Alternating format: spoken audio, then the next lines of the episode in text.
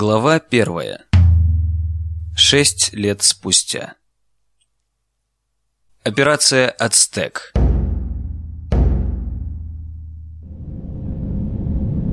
Прогноз погоды был неверным. На всем пути через Атлантику была сплошная облачность, и теперь, когда солнце поднималось над горизонтом, бескрайняя клубящаяся стена окрасилась в серо-голубой цвет. Airbus 380 летел на высоте порядка 10 километров, и, развалившись в удобном кресле, Войден сквозь темные очки безразлично рассматривал плывущие за стеклом клубы тумана. Войден носил очки не из снобизма, а исключительно из необходимости, ибо до тех пор, пока человек не видел его глаз, внешне он мало отличался от окружающих. Но, встретившись со взглядом бояра, люди понимали, что сила и дух его обладателя выходят за рамки обычного мира. Запоминать же кому-то Войдена было крайне нежелательно, и он всегда старался привлечь к себе минимум внимания. Тем не менее, не всегда это удавалось, и именно так получилось и на этот раз. В салоне появились стюардессы в голубых костюмах и золотистых шапочках, предлагая пассажирам кофе, чай и прочие напитки. Девушка, идущая в сторону Войдена, работала, очевидно, недавно – как догадался Войден из ее манеры двигаться в относительно тесном проходе. В принципе, Airbus 380 был самолетом более чем просторным и удобным.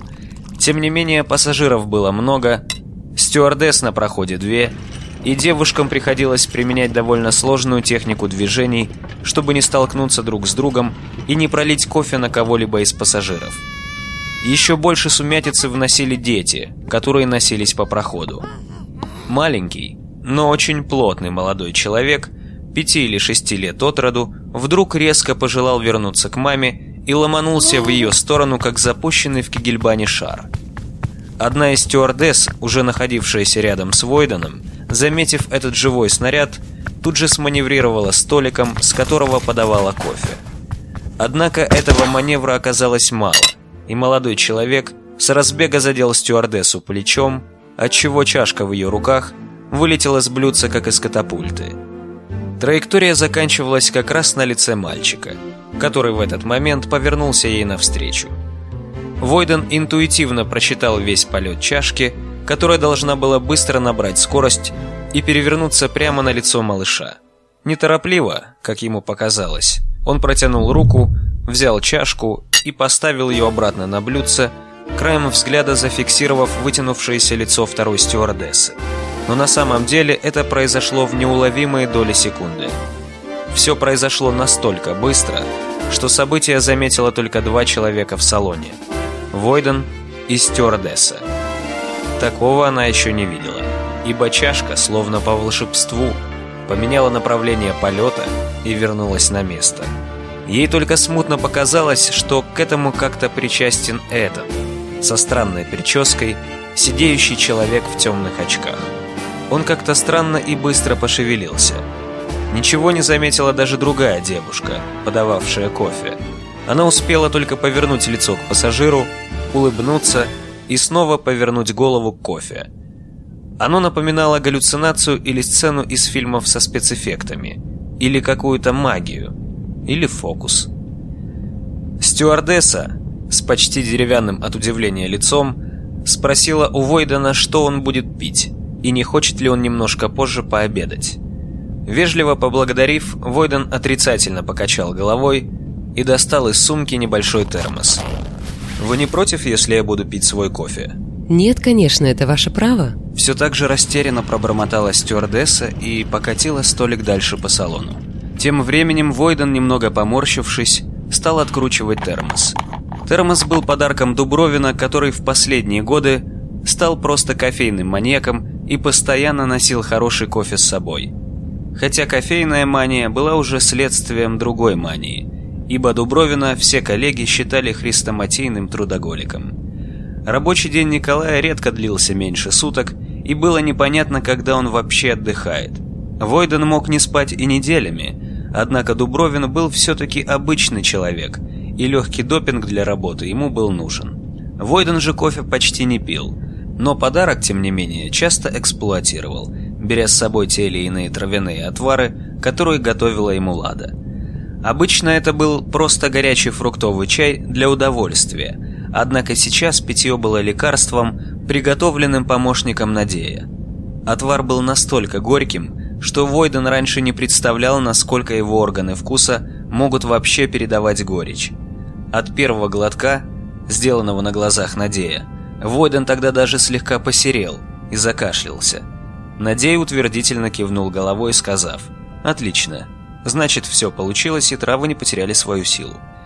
О какой силе говорил Надей, Войден понял уже буквально через пару минут, когда терзавшая его в груди постоянная боль значительно отпустила. Сейчас, сделав несколько глотков из термоса, Бояр почувствовал в легких приятное тепло.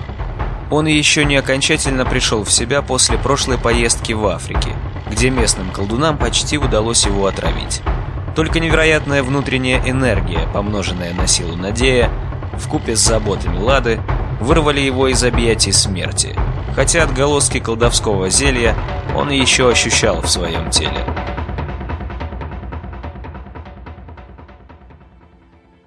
Надея считала, что лечить Войдена нужно еще минимум месяц. Лучше всего это делать было в лечебнице при восстановленном древнем капище на лунном плато, что находится среди гор Кавказа у подножья горы Фишт. К славянским жрецам, туда, на плато, приходил, наверное, еще легендарный воитель Бус Белояр. Прекрасный воздух, ежедневная медитация в древнем капище, когда с ним общались духи древних великих волхов и героев, подпитывали его астральное тело – возвращались силы Войдена. Но позавчера позвонил Озеров и, договорившись о встрече, через три часа был уже в гостевом доме при лечебнице. Озеров немного постарел, особенно за последние шесть лет, когда на него одного легло бремя формирования всего приказа внутренних дел страны. Все создавалось практически с нуля, вместо бывшей системы россиянского МВД. Работа была сложная, ибо почти со всеми старыми кадрами пришлось проститься. Причем предварительную работу россиянские начальники проделали сами. Старое руководство в последние дни старого режима начало буквально уничтожать друг друга, чтобы скрыть свои грехи, замести следы, освободиться от свидетелей. Мясорубка была невероятная, но кто-то убежал. В эмиграции они начали отнимать друг у друга припрятанные капиталы, действуя хуже бандитов – Потом часть отправили на поселение в Сибирь, помогать бывшим олигархам поднимать сельское хозяйство там. Масса среднего и нижнего звена помогала сейчас гастарбайтерам, заканчивающим строить трансконтинентальную автомагистраль. В новые органы из старых кадров были допущены очень немногие. В основном те, кто сотрудничал с Правию, когда она была в подполье – Некоторые порядочные профессионалы, не запятнавшие себя делами против русского движения, те, кто сделал правильный выбор в августе 2012 года и перешел на сторону народа. Память о том событии вошла в учебники истории Новой России, которая официально уже именовалась Русская Республика, а сокращенно Россия, наподобие Французской Республики, Франции. Второе было просто сокращением, хотя признано было полноправным и краткое наименование Русь. Визгу из-за этого названия «Русская республика» со всех концов, конечно, было много по поводу притесненных наций автономии, но небо на землю не упало. Назвали как надо. В автономии те, что остались внутри Новой России, прекрасно себя чувствовали – Первые три года после утверждения новой России Озеров сам возглавлял приказ внутренних дел. Но сейчас он больше консультировал новую генерацию выдвиженцев, занимаясь делами ябеды, о которых даже посадник республики не имел ни малейшего представления. Да оно ему и не нужно было, ибо двухлетнего срока посадника с трудом хватало, чтобы выполнить наказы Народного веча в экономике, разгрести там завалы, создать условия для ее развития, в то время как стратегия безопасности страны смотрела на десятилетия вперед. Этой большой стратегией, как и контролем вопросов национальной безопасности, занимался Совет национальной безопасности Кругоправи, в то время как посадник, назначаемый Народным Вече, решал исключительно экономические вопросы.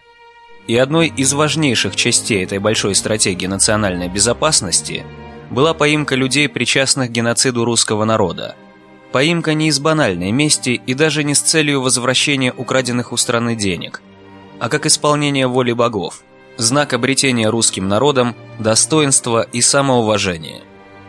Для этого и создана была ябеда, названная так, как по древнему обычаю предков называли специальных людей, осуществляющих возмездие от имени племени. Такой человек приходил к негодяю и объявлял «Я беда твоя». Это название как нельзя лучше подходило к тому, чем занималась ябеда.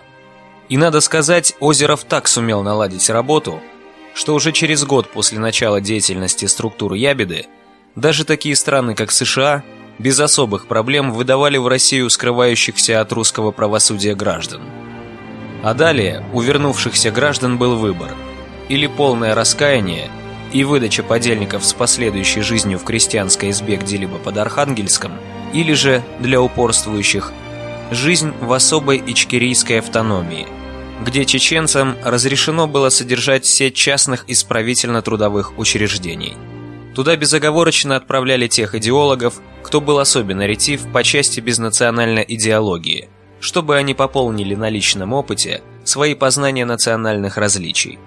Но в отношении простого россиянского варья, иногда перед тем, как предложить человеку выбор, его возили посмотреть и туда, и туда, чтобы и бывший чин номенклатуры, и члены его семьи сами ознакомились, из чего предстоит выбирать.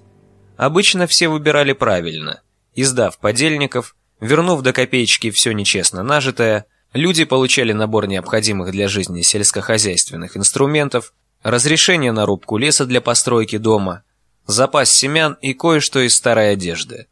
В общем, все то и даже больше, что в свое время номенклатура давала русским для строительства коммунизма и эрефии. Теперь же многие бывшие губернаторы, министры, олигархи, депутаты, постаревшие комсомольцы и прочий люд из антирусской системы имели возможность поучаствовать своими руками в собственном перевоспитании. Не ожидали они, конечно, что успеют дожить и вкусить плоды расплаты. Успели. Хотя некоторые по глупости выбирали другое.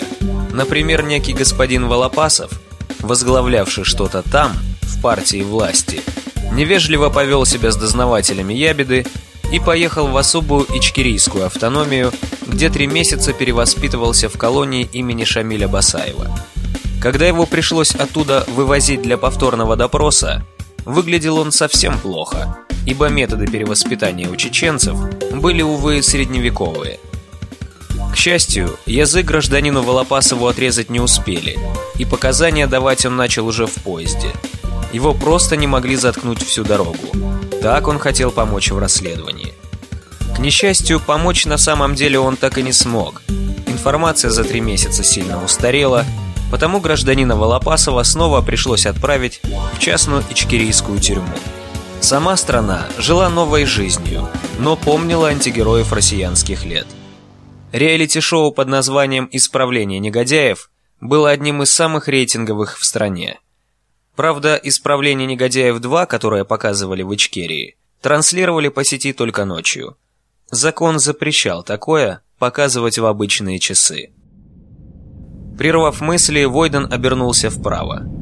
За иллюминатором разгорался день. Airbus 380 бесшумно несся вдаль. Внезапно возникшее чувство заставило Войдена оторвать взгляд от окна, и рука автоматически потянулась к телефону. Но достав отключенную в самолете мобилу, стал ждать появления стюардессы. Она показалась в проходе минуты через две и с плохо скрываемым удивлением обратилась к Войдену. Вы господин Власов? А как же? Изобразил недоумение Войден. Вам звонок на борт, и я прошу вас пройти со мной. Вместе они отправились в служебное помещение в передней части самолета. Самолет принадлежал русской авиакомпании «Русские линии», и согласно правилам, кроме обычной телефонии, он был оборудован всеми необходимыми средствами национальной спецсвязи. Персональный самолет был только у посадника России и два самолета в распоряжении главы круга прави, то есть Надея. Поэтому министры и чиновники, как правило, летали обычными рейсами. Для этого и нужна была спецсвязь на линейных бортах. Исключением были особо важные случаи, когда им предоставлялись самолеты войска. Вообще-то полностью оно именовалось «Всевеликое войско русское», но в прессе называли или «Войско русское», или чаще просто «Войско». Войден подумал, прошло всего шесть лет, как правь утвердилась на родной земле, а так все стало привычно. «Я слушаю», — сказал в динамик Войден, когда стюардесса оставила его одного. «Привет, это Дубровин».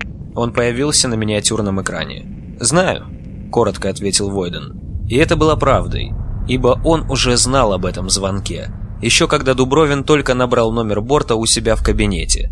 Поэтому по привычке и искал сотовый. Дни в капище на лунной поляне не прошли даром, и интуиция Войдена была предельно обострена.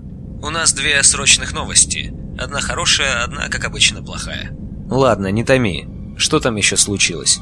Предположения Сергея Геннадьевича подтвердились, и наш объект, видимо, оказался птицей много более важной, чем чеченцы даже могли помыслить. Дубайский след подтверждается. «Да? Значит, та твоя поездка в Дубай оказалась удачной?» «Это жизнь покажет. Кое-что в дополнение ты получишь в посольстве». «Так, а плохая новость?» «Хотя я догадываюсь». «Да, Нахчей грохнули. Сразу после твоего вылета и поступила информация. Причем сделали это наглядно, демонстративно и хорошо ко всему подготовились. Я решил сообщить Надею, показывал фото. Он считает, что это было ритуальное убийство. Все очень серьезно, сам увидишь. Похоже, моя командировка в Мексике будет занятной. Вот и я о том же. Надея колеблется, предлагает, чтобы мы тебя вернули немедленно. Говорит, что без продолжения лечения ты можешь не продержаться долго, и если что, он всем нам поотрывает головы, начав с меня и Озерова. Понятно, улыбнулся Войден. Он это может. Но... Тоже понятно. Сергей Геннадьевич хочет, чтобы я все-таки сам посмотрел, что к чему, да? Да, Озеров очень просил. Никто тебя не заменит. Конечно, это пока только догадки, но есть подозрение, что мы напали на след артефакта. Как ты и считал. Ты тоже это чувствуешь? Не сглазь. Мы ведь шесть лет его ищем. Анунаки его словно сквозь землю утащили и сами пропали. Сколько надежд было. Сплюнь. Сплюнул. — сказал Войден, действительно смешно поплевав через левое плечо и постучав по пластику кабинки. «Ты посмотришь в посольстве по обстановке и примешь решение.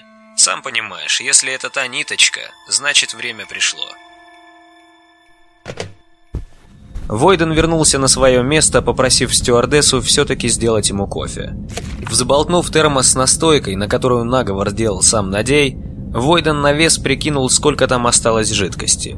Без нее жизнь быстро становилась не очень приятной. Мышцы словно холодели, кровь густела, и каждое движение давалось с огромным трудом. Тем не менее он уже выздоравливал. Африканские колдуны хорошо знали свое дело, и от их отравы другой бы 10 раз умер прямо на месте. Войден не только не умер, но и успел отправить к предкам практически всю компанию этих черных барматунов. Однако вертолет его уже втаскивали почти без сознания.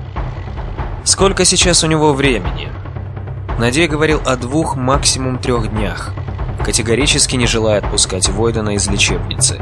Но ситуация требовала действий, ибо отдел «Б» Ябеды столкнулся с чем-то неординарным.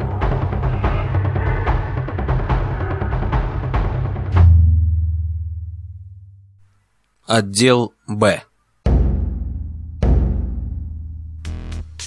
Отдел курировал охотников за головами, из бывших участников разного рода бандформирований, начиная от россиянских силовых структур и заканчивая уголовными и террористическими. Жизнь пассионарных людей в бывшей Россиянии была не самой простой, потому многие успевали наворотить не самых хороших дел. Были предложения от горячих голов зачистить их всех, но это шло категорически вразрез с этическими нормами праве и, соответственно, новой государственной политикой – Тогда Озеров предложил соратникам более гуманную идею – дать возможность бандитам использовать свои навыки на благо России, ибо за ее пределами скрывалось очень много мрази, которых русские мечтали увидеть в кандалах. Поимка каждого из таких негодяев стоила денег, тысяч человека часов сотрудников и, что самое главное, жизней. Каждый виновный в геноциде русского народа должен был быть наказан. Но зачем платить за это жизнями патриотов, когда есть люди, которые сами были готовы сделать это. Они мечтали, чтобы их только вычеркнули из списков и дали возможность вернуться на родину. пусть даже и в деревенскую избу с семьей, но все лучше смерти на чужбине или насильственного возвращения прямиком на работы в город Норильск, не говоря об Ичкерии. А для тех, кого приходилось привозить насильно, кроме чеченского исправления, выбором мог быть только Норильск. И такими людьми, охотниками, как раз и занимался отдел «Б». Его сотрудники находили или прячущегося где-то в Турции бандюгана, накравшего при россиянском режиме, или где-то в Бразилии сбежавшего начальника из россиянских силовых структур, и ставили перед простым выбором. Или он сам становится охотником за головами, с последующей возможностью реабилитации и возвращения на историческую родину, или он становится дичью. То есть, если опять убежит, он попадает в список целей для охоты других охотников. Задача охотнику изначально ставилась на возвращение виновного лица в Россию, но при сопротивлении и невозможности доставить преступное лицо в страну, охотник был вправе уничтожить его. Это тоже засчитывалось как выполнение условия. Вскоре охотники сообразили, что так оно легче, и не сильно утруждали себя грузоперевозками. Вскоре граждане-бандиты совсем освоились и даже сами стали проситься на работу. Тем более государство честно платило проценты с возвращенной собственности. И впереди всех тут были чеченцы, некоторые из которых, даже не имея преступлений перед русскими, рвались послужить России просто из желания заработать. Заработок был хоть и очень рисковый, но как раз вполне соответствующий их представлениям о достойном мужском занятии. А для сбежавшей россиянской мрази они были дополнительным стимулом сдаваться. В Мексике чеченцев действовало больше десятка, и нельзя сказать, что они работали плохо. Так они поймали там сбежавшего генерала МЧС, о которого обломали зубы наивные уркаганы из русских. Какой-то бык даже полез было на дачу генералу с следорубом наперевес. Но, увы, был быстро остановлен. Но от Нахчей генерал не ушел.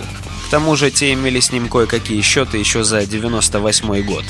Деталей Войден не знал, но чеченцы даже отказались от всего положенного вознаграждения за бывшего спасателя, который вывез из России 200 миллионов долларов. Из честных 20 миллионов премии чеченцы взяли только половину, но выдвинули условия – разрешить перевоспитывать генерала в частной тюрьме Ичкерийской автономии. Причем тоже бесплатно – поскольку согласно договору с правительством Ичкерийской автономии за труды по перевоспитанию Россия платила владельцам тюрем небольшие деньги. За одежду арестантов, крышу над их головой и необходимые инструменты. Конечно же, на еду зэки должны были зарабатывать сами. Продолжение аудиофильма «Бояр охота за анунаками» только на сайте boyaraudio.com.